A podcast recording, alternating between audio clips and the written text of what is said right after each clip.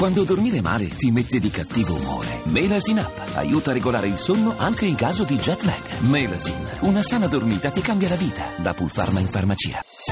Voci del mattino. Sono le 6:38 minuti e 8 secondi, a quest'ora comincia la seconda parte di Voci del Mattino. Buongiorno di nuovo da Paolo Salerno.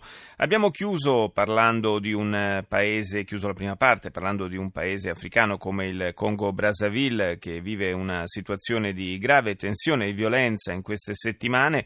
E apriamo questa seconda parte restando in Africa, ma vogliamo parlare invece del Sudafrica, un paese che ha vissuto, lo sappiamo, un lunghissimo periodo legato alla segregazione razziale e poi ne è uscito anche attraverso iniziative come quella di cui vogliamo parlare oggi, ovvero la Commissione per la Verità e la Riconciliazione, che proprio 20 anni fa cominciava la sua attività in Sudafrica. Do il buongiorno alla nostra ospite, che è la professoressa Maria Cristina Ercolessi, che insegna sistemi politici e sociali dell'Africa contemporanea all'Università degli Studi di Napoli, l'Orientale. Buongiorno professoressa. Buongiorno a voi, grazie. Grazie di essere con noi stamani. Dicevo, 20 anni fa cominciava a operare la Commissione per la Verità e la Riconciliazione, raro esempio, possiamo dire, di giustizia riparativa, così è stato definito. Sì, esattamente. Cioè, il tentativo era quello di superare l'eredità dell'apartheid, cercando di costruire una cultura dei diritti e dei diritti umani in modo particolare, attraverso però non un'amnistia generalizzata ai responsabili dell'apartheid che aveva commesso crimini durante il regime di apartheid, quanto piuttosto quello di svelare completamente la verità su quel periodo, sulle responsabilità di quel periodo. E in base a questo, svelamento anche individuale delle singole persone, arrivare eventualmente a processi di amnistia, di reintegrazione nella società e nella vita civile dei responsabili di questi crimini.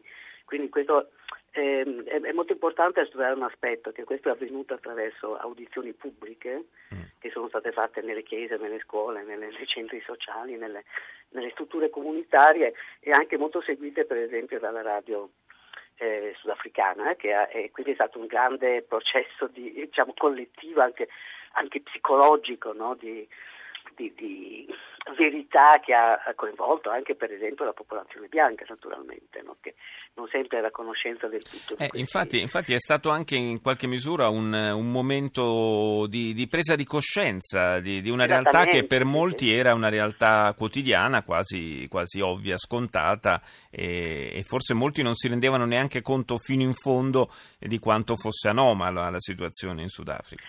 Ma sì, ci sono le storie singole che sono state riportate nel rapporto finale, che è un rapporto di molti volumi, ma anche per esempio da una poetessa sudafricana che poi ha seguito queste cose per la radio. I racconti singoli sono veramente allucinanti, naturalmente, come si può immaginare, terribili, però proprio mostrano come ci fossero intere mogli che non sapevano, che non si rendevano conto che il marito poliziotto aveva fatto cose terribili. Non sto parlando di una normale repressione, no? Sì, sto parlando di atti di violenza, cioè di vera barbarie, col marito che magari tornava a casa ubriaco e non... per anni e anni non si capiva, no? Perché questo stesse succedendo. Insomma, c'è proprio questa dimensione anche che ha attraversato proprio la società, no? Quindi è stato un tentativo molto, molto importante, secondo me, che ha iniziato da Desmond Tutu, di cercare di arrivare a una relazione anche tra le razze, no? Dopo una situazione, quella dell'apartheid, che è durata molti decenni, questo va anche ricordato, ma è stata una cosa di breve periodo, quindi si è, inserita nella vita delle persone veramente a tutti i livelli, no? Cioè, se si pensa che l'apartheid vietava per esempio i matrimoni, le relazioni amorose e sessuali tra le razze, per esempio, no? Certo. Entrava anche una dimensione molto intima delle persone, no? Non solo nella grande politica o nella grande economia.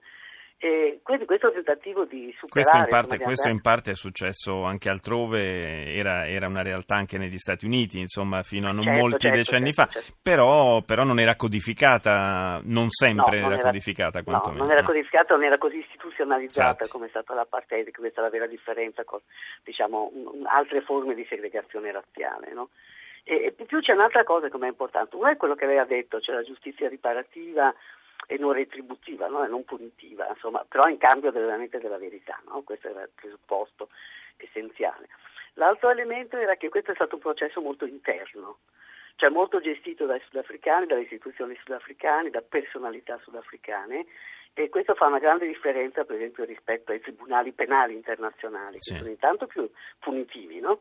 E secondo luogo molto gestiti dall'esterno, da forze della comunità internazionale, dall'ONU, eccetera, e quindi in qualche modo a volte sono percepiti come qualcosa di abbastanza esterno. Questo è un processo che è stato molto gestito all'interno stesso, e è una cosa che forse non si sa molto bene, e che lo stesso African National Congress, che è il partito che vinse le elezioni e che è ancora al potere oggi, si è esso stesso sottomesso a questo processo, per esempio, per violazioni dei diritti umani commessi dallo stesso African National Congress, per esempio nei campi di addestramento militari in altri paesi africani. L'ha fatto tortocollo, naturalmente. Beh, va bene, nessuno fa mai volentieri. Però l'ha fatto, quindi il vincitore si è sottoposto a esso stesso a questo processo. Ma 20 anni dopo i frutti di questo processo di ricerca della verità e della riconciliazione, quali sono?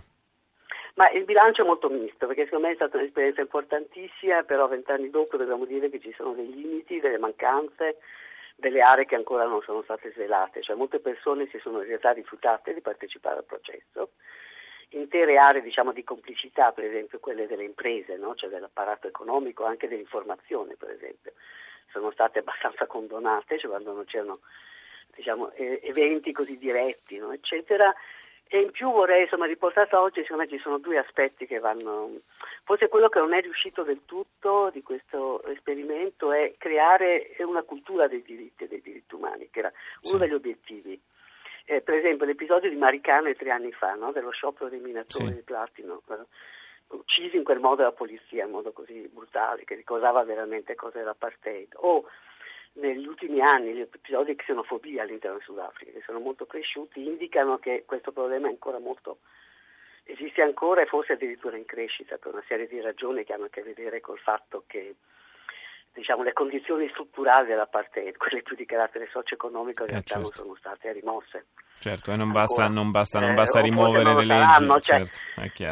Certo, le politiche che sta facendo il governo non vanno nella direzione oggi di rimuovere queste. Sì, come sempre la segregazione razziale poi ha le sue basi, certo, anche in una segregazione di tipo classista e finanziario. Assolutamente, sudafricano, cioè nel senso che l'apartheid era assolutamente funzionale a questo, cioè non era solo una questione ideologica. Quello è la parte più difficile, certamente, da gettarsi dietro le spalle. Grazie alla professoressa Maria Cristina Ercolessi per essere stata nostra ospite.